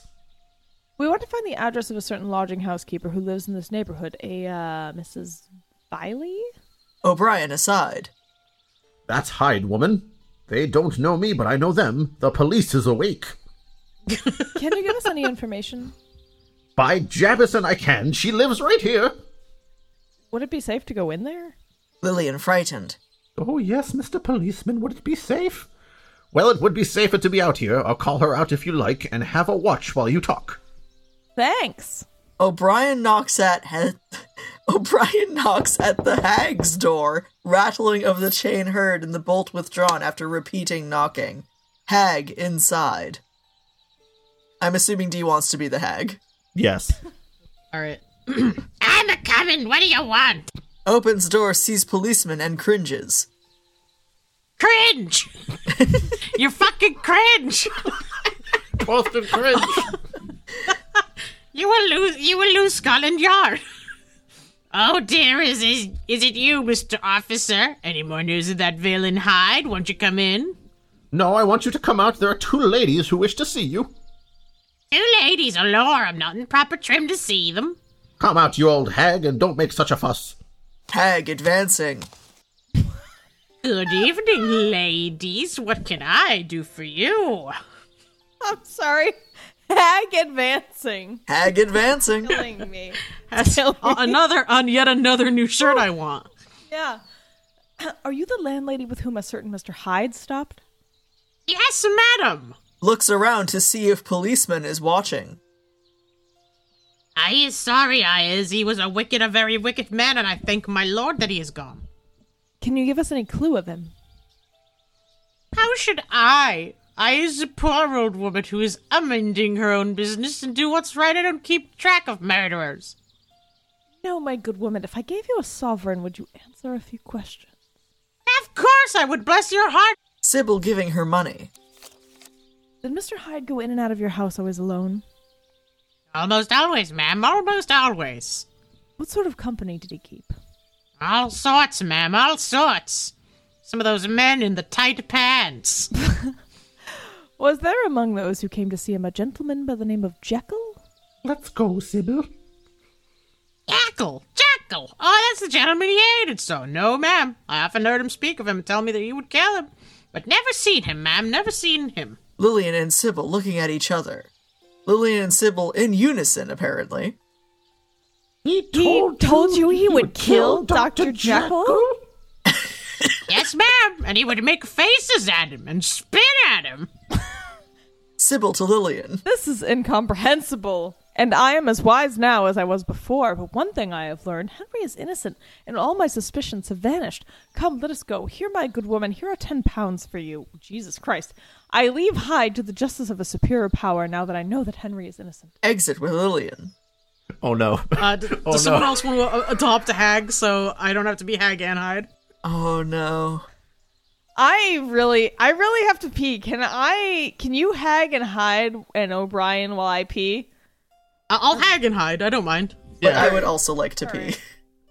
Oh, Then okay. we we can pee whilst you hag and Hyde. I think we But can. there I'll- are I'll babysit this. directions.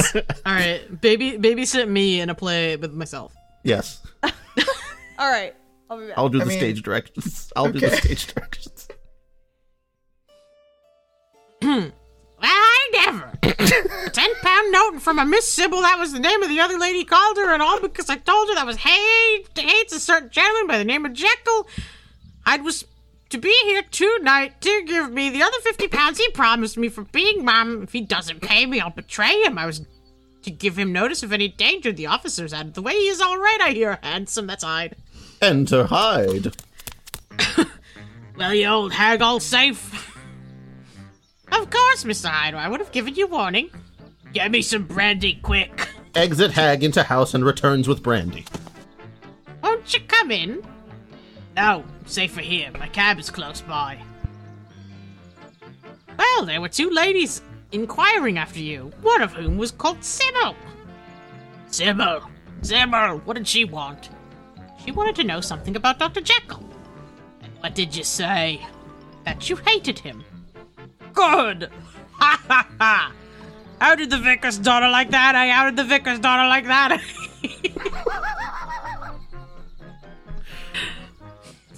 It's a couple of crows talking D, to this is a fucking force. they're, they're not gonna know what to hit him when they hear this shit. The vicar's daughter. Then she was the poor child whose father you murdered. Shut up, you old hag. I won't. That's the reason the poor thing gave me these ten pounds to squeal on you, I suppose. Snatching them from her and tearing them. Dit! Her ten pounds, I hate her! he has torn my ten pounds! Police! Police! Taking her hold of neck and forcing her down on her knees. Hag, I killed the vicar, and if you give one sign or one breath, I'll kill you too. Exit, leaving her almost lifeless. Eh, please! Please! Enter O'Brien. Well, you old hag, what are you cleaning up with the sidewalk for? Hyde was here and nearly murdered me! Hi, where's he gone to? Hag pointing. That cab! Come along, you old devil. Hello, well, my ten pounds he is torn. Ten pounds for you. Come along and show me the cab, or I will break every bone in your body. Drags her off, struggling and screaming. Oof, ouch! wow, it was a great time to pee. It was the scene You guys missed some fantastic fucking shit. Truly incredible tour de force performance. Uh, they should That's exactly what I have sent a said. That's exactly what I said. Guys, I want everyone to know that I pulled a muscle laughing, and now, and now I have a muscle like right in the center of my abdomen that just hurts every time I laugh because I. This is gonna be a fucking nightmare to edit, but I'm looking forward to it. You guys are gonna nominate me for an Oscar because I was method acting when she got choked. a regular were- Daniel Day Lewis. You were. choking yourself am, out yeah. for art. Change to Act 3, Scene 3, Act 3, Scene 3, Dr. Lanyon reception room, enter Lanyon and Poole, the latter with a small drawer. Come in, Poole, sit it down there. To servant, James, you can retire, I shall require you no more. Now, Poole, let me see your letter of instruction. but I thought you told me to come in pool. Now, Poole, let me see your letter of instruction and compare it with mine. Reads it. Yes, exactly the same. What can he mean? I am sure I don't know, but we have fulfilled them to the letters. Yes, we got the medicine he described in the drawer and brought it here. Perhaps my master desires to make some experiment.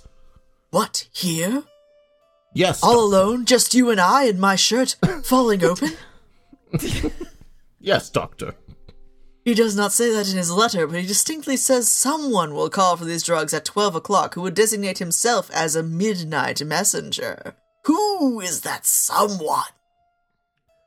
That's what's puzzling me. He doesn't mention it in my letter. He only says I shall assist you in forcing open the cabinet and destroying the lock. I have obeyed his instructions, and if you have no further use for me, I think I had better go home, as my master may turn up at any moment. How long has he been away, Poole? Three days, but we don't mind that now. It is not an uncommon occurrence for my master to leave his home. Well, good night, Poole. You can use my cab outside. Thank you, sir. Exit. Well, if I had not dined with Jekyll only a few days ago, I should certainly consider him mad today. He is the most extraordinary individual of all my colleagues. I wonder whether he is playing a joke with me. And yet he writes me so imploringly and gave Poole the same instructions as he gave me. Made everything so clear that I cannot doubt the veracity of these letters. But who is this midnight messenger that I am to expect so secretly, and why at such an unearthly hour? Look set, watch. Midnight. Now for my man, I had better have my loaded revolver ready when this expected midnight caller arrives.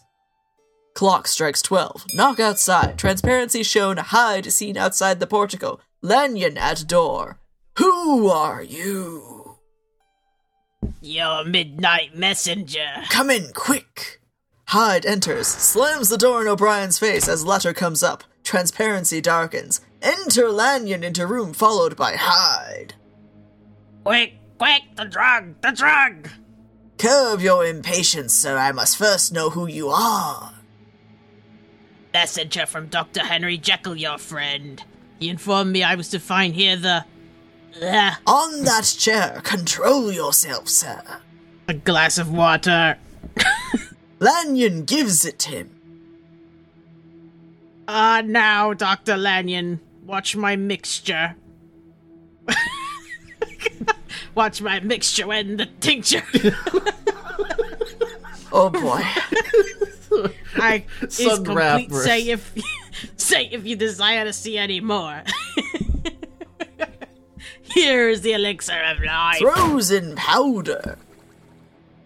See how it brightens. I'm on crack. it will grow deeper. Throws in another. Watch me. Here's the last ingredient. Moral power. How I hate it. Throws in another. My drink is brewed, and now before I proceed, before I show you what science and progress has accomplished over arrogance, ignorance, and darkness, swear to me, by your profession and honor, whatever you may see shall remain your heart secret until your dying day, swear! I swear. What fools you are who believe your cosmosdiminishy is the gospel of pathology. I will prove to you by these few powders that there are powers in the brain of man beyond your logical ABC. You wiseacres who dabble in the dark and murder when you profess to cure. I hear in your discourse but foul abuse, not proofs. Miserable bauble. You will bow before me as your master ere I leave this room. I have waited for this moment all my life. Tis here, Lanyon. The proud imperious Dr. Lanyon will stand before me shortly as a schoolboy before his tutor, all succulent. Oh god. Enough of this. Leave this room at once or I shall hand you over to the police. Places his hand on the bell.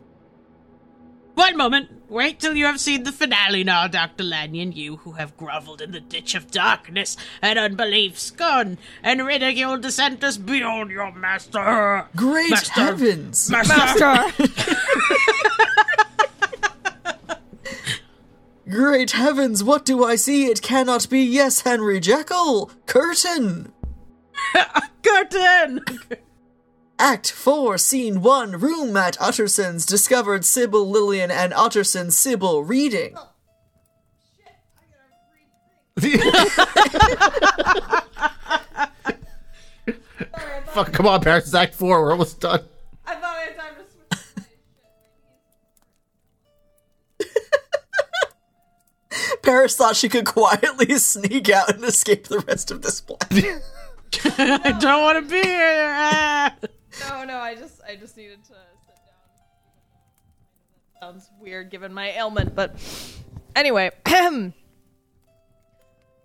Dear Sybil, pardon my sin and neglect, but my health will not permit my visiting nor receiving you as often as of yore. Consider it no lack of affection or want of feeling. It is simply a matter of faith. That's exactly what he wrote me after my calling for the last four months in vain to see him. What does he mean by it? Do you think he's ill? I never knew him to be anything else. Perhaps your coldness may have driven him to this. Oh, fuck off, Utterson. Oh. wow. Sybil, Sybil Wow. stabs Utterson in the face. That's okay. That doesn't really happen. It's just what I want to do. Could I do otherwise after his extraordinary behavior? Why doesn't he give some explanation about this Hyde? Great heaven! My future husband suspected even of knowing the hiding place of this man, and instead of assisting us towards handing him to justice, he proudly disdains all explanation and shuts himself up as the wronged and injured saint. True, true. Well, Dr. Henry Jekyll, if you can be proud, so can I. And until you can clear your name of every vestige of suspicion so that not one speck remains upon it, we must henceforth be strangers. Bravo, Sybil. That's the spirit I like to see you in. You take things too seriously, bitch. You fucking bitch. no doubt everything will yet be explained to your down. perfect satisfaction. I wish I could give you better comfort, but the sudden death of my old friend Lanyon has Oh, quite God. unhinged me. Oh my god, I died off stage. yeah, I guess so. I, I didn't I didn't realize we were supposed to take that from the last scene, but okay. Um have you yet discovered what caused his explicable demise? It is said that a sudden shock paralyzes his powers, the effect of which he never recovered from. Here are his papers. I have not opened them. I will do so now. Enter Poole. Good evening, ladies. Good evening, Mr. Utterson. Why, what's the matter, Poole? You look as if you had seen ghosts. It gives me the blues to look at him. Sit down, Poole, and tell us what is the matter. Oh, Mr. Utterson, oh, Miss Sybil, I should like to speak, but I dare not. You see, ma'am, I dare not, I dare not. You see, ma'am, I'm afraid. Now, my good man, be plain. What do you fear? The doctor has secluded himself in his study for five full days and allows no one to approach him, and I, who for over twenty years have been his faithful servant and kept at a distance as if I were a stranger, sir, and that is breaking my heart. Secluded himself and does not even allow his servants, his faithful Poole, to approach. That's strange. Strange, yes, ma'am, strange indeed. Come, Poole, there must be something wrong. Take courage and explain. Yes, Poole, try and tell us. Well, I fear my master is gone. Sybil and Lillian. Gone! what does the man mean? Yes, murdered. Sybil and Lillian. Murdered! Preposterous. You may say so, but I know what I know. Why does he pray to God for help and weep like a child and speak as if he was somebody else? How absurd. Do you think for one moment if Poole's preposterous story was true, the murderer would remain at the scene of his crime? I have been for a score of years in my master's service and should be familiar with his voice and manner, and I hope you will not think me forward when I say I am familiar with every detail of my master's ways, and I know that that thing that is housed in his study is not my master. Why, Poole, who else could it be? How do I know? We cannot even get a glimpse of him. All we see of him whenever he wants anything are little notes that he throws out on the staircase for us to pick up and attend to. There was a certain prescription that he wanted badly, and I had to go for it as often as three and four times in one day, and then it wasn't the proper thing. What has become of these notes? I have kept some of them because I thought they might give a clue. Utterson reading one. Dr. Jekyll most respectfully begs to state that the last medicine they sent was impure, and here is another. To Messieurs Seal, Nard, and Co., gentlemen, who is the reason I cannot get the real thing I'm in a most distressing state. I beg of you to send by bearer the same I had some months ago. Those are strange notes. But how can you doubt your master still lives, when you see before your very eyes his own signature? I don't care, facts are facts. Didn't I see the horrible creature standing before me in all his ugliness? Utterson and Sybil. What creature? Why, the thing, the it, the dwarf, the monkey, or whatever you may call it. I only saw it for an second, but that was enough it to turn my blood to ice. It's clear to me that Jekyll's suffering from a disease of the mind, a depression, a melancholia, and as soon as that is past, his health will be restored. God grant it may be so. Amen to that. But I know the difference who suffers from a melancholia and one that is emaciated to a pulp. Why, Mr. Utterson, do you think I am a child? I who have been for years in my master's service and not know his noble, fine, and manly bearing, compared to a hmm. miserable humpbacked deformity. I tell you that I believe in my soul that he has been killed. Sybil and Lily. Horrible. If that is your belief, there is but one thing left for me, especially if this note proves him to be still alive. I'll demand to see him, and if he denies me, I'll demolish the door. and we'll go with you. But will you promise me to be calm and collected, bitch? My my experience of the last few months has been so sad that it has turned me into a fearless and alas undaunted woman. You frigid, hysterical bitch. You can stay with the housekeeper while Poole and I investigate the matter. Come, Lillian. I suppose I must, but I am sure I will never come out of that house alive. Let us be off. Now we shall find out whether Jekyll or Hyde. Change to Act 4, Scene 2. Act 4, Scene 2. Hall of Dr. Jekyll's house. Maria the housemaid, Julia the cook, Sarah Oh, the parlor maid, Bradshaw the footman, John the coachman, George the knife oh, boy. No! George people were not the listed. knife boy. These people were not listed in the original uh, list of characters. I can't Why not? believe they neglected George the knife boy. the knife boy. His whole life. Golden eyes. All huddled up together, pushing themselves into the door when they are half on the stage. They run off again. This business is repeated several times from L I E. Bradshaw very frightened. Who's doing Bradshaw? I'll do it. What is you afraid of? Can't you have courage of me? If we were men, undoubtedly we would. I seen it. All turning in fright, coming near her. It has got horns, All shudder. and its face is as white as snow, All shudder. and it certainly eats man's flesh All shudder. and drinks man's blood, All shudder. and it haunts you in your dreams. All shudder. Knocking heard outside. General business. In fear, Oh the God. knife boy lets the knives and forks fall. Business of fear repeated. More knocking. Business repeated. Bradshaw to Sarah. My favorite military hero has to be General Business. General business, general busyness. Go and open the door, Sarah. Not for the world. You open it. Give me a weapon, George. Takes knife from out of his hand. oh, from Now the knife boy. Good thing we have a knife boy. Now I am armed. Is that you, Poole? Poole outside. Yes, that's me, you fool. Open the door. Enter Utterson and Poole. Well, well, here's a goodly assembly. Don't you know you are doing very wrong to leave your work and make fools of yourselves in this fashion? They're all afraid. Sarah, go into the parlor and attend to the ladies. The rest of you attend to your duties. Bradshaw, get me an axe and the kitchen poker. And now take my advice, Mr. Utterson. Whatever you do, don't enter the study, even if he should ask you to do so. Now, Poole, upon your oath, whom do you think was the dwarf or the thing, as you call it, which you saw in your master's laboratory? Poole, looking around, frightened. As I stand here before you, and as I am alive, and I swear to you, Mr. Utterson, it was Hyde, and my solemn belief is that Hyde is the sole occupant of Dr. Jekyll's cabinet at present. Then it is time to act. If Harry has been murdered, he shall be avenged. Enter Bradshaw and other. Come, boys, pluck up your courage, give me the poker, take the candle Poole, and now on to justice. Exit. Come along now, you needn't be afraid, ain't I with you? Exit. He said he was with us, and he's gone and left us. Drops axe. What did you do that for? I couldn't help it. Yes, you did. You did it on purpose. No, I didn't. It was an accident. Bus and dialogue. Exit. Change to Act 4, Scene 3. Act 4, Scene 3. Dr. Jekyll's cabinet. Jekyll sitting before his study papers in hand. I have ransacked London in vain. I cannot get the original powders, which proves beyond a doubt that the first supply was impure and the cause of all this misery. This, then, is the last time short of a miracle that Henry Jekyll can think his own thoughts or see his own face in the glass. Terrible, terrible, I am losing my original self and becoming more and more incorporated with my second worse.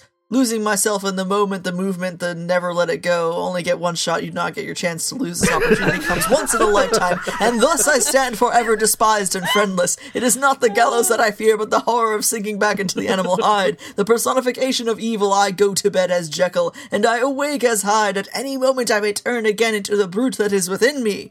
There was a time when I could foretell the indescribable sensations that heralded the change, but even that has left me now, and I may turn at any instant without warning into my other self. Here is my full story to Utterson, which I hope you will receive before Hyde destroys it out of malicious joy and hatred against me. In one half hour more, after I have emptied this last mixture, I shall again and then forever enter into that horrid state. Will Hyde die upon the scaffold, or will he find courage enough to release himself by taking this deadly poison? God knows. To vanish like a whisper without a friend, without one comfort, it is too hard. I feel it coming now. It is Hyde that stands near me. No, no, not yet. Oh, but if I had but a friend before I die, an animal, a dog, to comfort me or lick my hand. But to die like a breath, a whiff, oh, 'tis sad. Knocks outside. What's that? It cannot be my pursuers. Has my hour already struck? Knocks again. Who's there? Sybil outside. It is I, your Sybil, who on great peril comes to see you. Oh, let me in. Oh joy, 'tis she, and I dare not see her, but I hear her voice, Sybil outside. Open the door, Henry. Let me in. I dare not love, it is impossible, and yet have I not yet one love yet which I can secure? A brief lease of my better life if I could but steal her forgiveness and die in peace, Sybil outside. Open, Henry. Open. I will if you promise to leave me when I bid you, Sybil outside. I swear it. Jekyll takes drug, come friend, I never clutched thee with so much joy before, now I am safe. Opens door, enters Sybil, at sight of him she stands amazed. You're doing drugs. This is not Jekyll. Let me get a bump of that. Jekyll, frightened and rushing to the mirror house, so sees his mistake. True, I am no longer Jekyll, my cystix has made me very low. Oh, Henry, why don't you let me nurse you? That is Oh, boy. impossible. Besides, it is not the body's ailment, it is the mind's I'll soon recover. And then we shall unite and never more be parted. I am no longer headstrong. As soon as you are strong, we will marry and be happy. As soon as I am well, we will marry. Yes, love, I dreamt last night that we were married and both in heaven.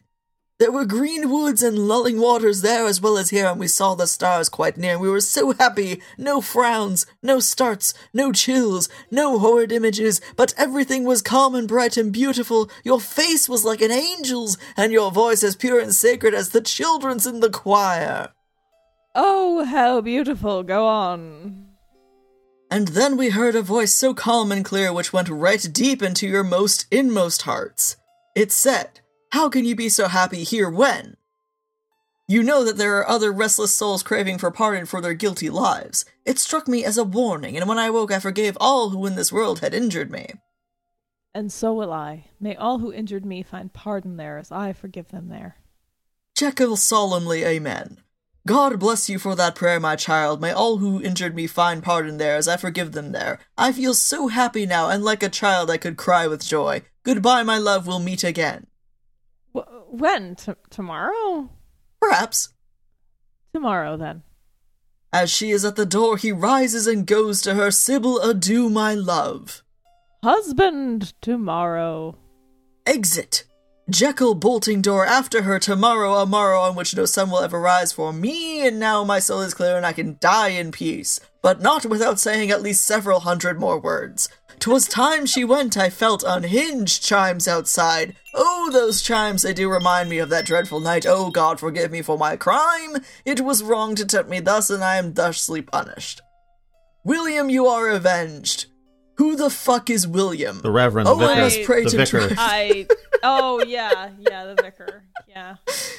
Oh, I must pray to drive the fiend away. The fiend is coming. Yes, Hyde is here. Stop that organ and those chimes. Stop them, I say. I hate them. And that, alas, you have always been my enemy. Vanish into the hateful mist from which you never more shall rise. Breaks glass. Utterson outside. Jekyll, let me in.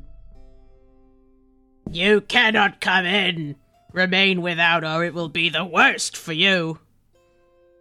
That sounds like Hyde's voice. Force open the door, Poole. They are coming to take me to the gallows. I will not die on the gallows whilst there is good poison here. I have killed two souls already. Here goes for the third. Jekyll, I told you I would kill you. Drinks poison and falls center. The door falls open. Ah! Enter Utterson and Poole. Curtain. Ah! Apotheosis. Curtain. Ah! Uh, what is that apotheosis supposed to be? I It's the don't apotheosis know. of everything I stand for, for sure. Entertainment? Is it the apotheosis of entertainment? Um, I would like to read at least one of the reviews uh for this play. Please do. Um, from The Star, London, August 7th, 1888. This is entitled Not at the Opera Comique. Mr. Bandmann produced his version of Dr. Jekyll and Mr. Hyde at the Opera Comique last night, but we didn't go to see it because we don't approve of the shifts by which he has fought against Mr. Mansfield. Now we have gathered some idea of the ludicrous character of his performance. We are doubly glad we were not there. That's it. That's the review. Hey, we heard it sucked. We didn't go. Sure sounds like it sucked. Don't go. We heard this play have done problem. Have done problems. Dark past. Have done Um, problem. I have done problems. So, yo, this one, okay, this was a little longer, but it's the best. It's my favorite one. Uh, all right, this is from the Sunday Times, August 12th, 1888. Plays and Players. to cry over spilt milk has always been considered a useless proceeding, and as we may regard Mr. Bandmann's harlequinade version of Dr. Jekyll and Mr. Hyde in the light of spilt milk, since it is not likely to be seen here again, no good purpose can be served by bewailing its production. Indeed, it seems to me that litigation in such a case was mere waste of money, for so bad a play and so indifferent a performance might have been allowed to perform the happy dispatch.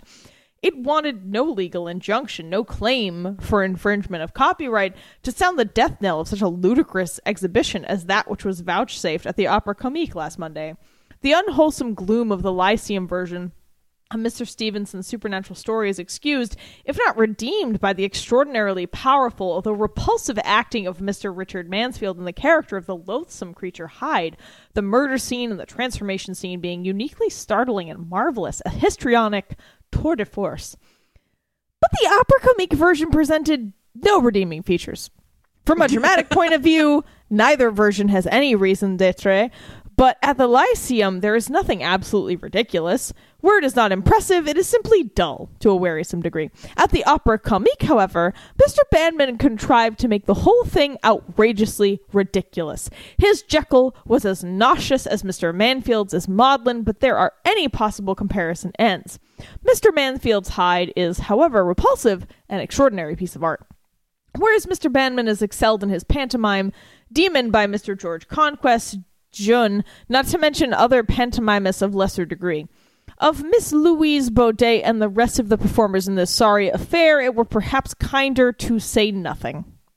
The opera comique is now closed, and Mr. Bandmann promises not to do it again till next time. Certain He says he's very sorry. he says I have done problem.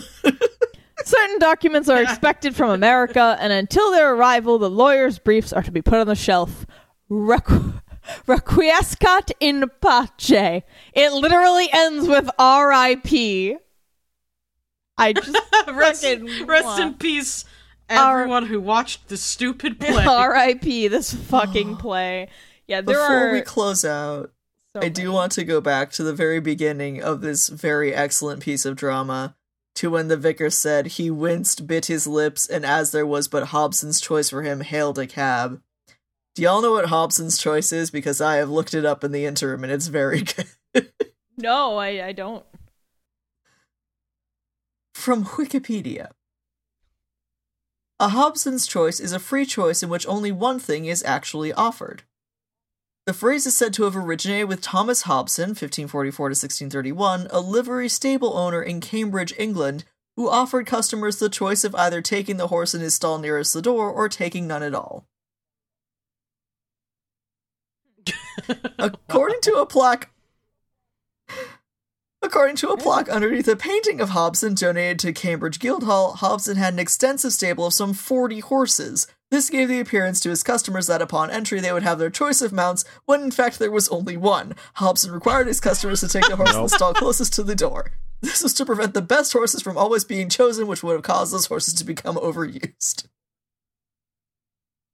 I just love that this Okay. 16th century Wow. horse grifter was so infamous in England that 200 years later they're calling it Hobson's choice. Wow, the legacy of a horse grifter. Um, Wow. yeah, thanks for. I love to torture viewers. I love to torture women and viewers. Um, Jesus Christ. This, yeah, that that's awful. I mean, I've worked on some bad plays, uh, 42nd Street, but um, that was that was something. Uh, if you all you. would like to listen or hear about more of the drama behind the drama and why such a terrible version of this play exists, I encourage you to pick up a copy of Jekyll and Hyde Dramatized, which gives you the full history behind this wacky, wacky stage production. Uh, and the authors there are Chisholm and something. I forget the other person's name. Um, in any case, thank you, Miri, for this recommendation. It, yeah, it, it fucking delivered, man. I your thesis is probably really interesting. Um, I feel like your assumption that Ken would be angered, uh, is correct. I feel I feel like we all had a fair bit of anger during this. I am not so- angry. I am delighted. Delighted. And also, thank okay. you to Sarah for helping us track down this particular book, which has this particular play in it. Yay. All right. All right. Well, we've certainly given you a Hobson's choice here, Antiques Freaks, for having to do this with us. Oh, are we All good right. to well, shut off? wait, wait, wait. Happy Halloween, everybody. Happy fucking Happy Halloween. Halloween! I hope- hope you're- Happy gonna Halloween, have a- listen to Antiques Freaks. Goodbye. Yeah, yeah. Listen to Antiques Don't- don't- Freaks. Now listen to us. We're we're cool. Which you are listening to now anyway, because we're gonna put let them put this on this their channel, so it is Antiques Freaks, but also Terrible Book Club. We we have done Continue problems. listening to Antiques Freaks. Goodbye. Later. Damn it. Bye. Bye. Later. Bye. Requiescat in pace. I love torturing women and children. They're so vulnerable. I had a problem. As always, a heartfelt thank you to our patrons. Thank you to Dari, Greg, Veronica, Will, D, Jared, Arant, Senya, Yakub, Lycoris, Elliot, Kieran, Martin, Luchek, Miri, Yanka, David, Anya, Patricia, Austin, Dottie, Crimson Paladin, Beast with the Least, Scott H, Robin, Laxtodes, Of the Void, the Taco Eating Unicorn, Last Man on Earth 01, Funny Robot with Antennas, Hobby Boy 93, Harry Mason, Renee, and our newest patron, Emmy. Welcome to the Terrible Book Club, Emmy. And of course, our Ko-fi Donut Kiwi thing. Thanks. See you guys next time. Thank you for listening to another episode of Terrible Book Club. Terrible Book Club is an independent podcast produced by your hosts, Paris and Chris. Sound design and audio editing by Chris, with sound effects and music by Epidemic Sound and sometimes also Chris.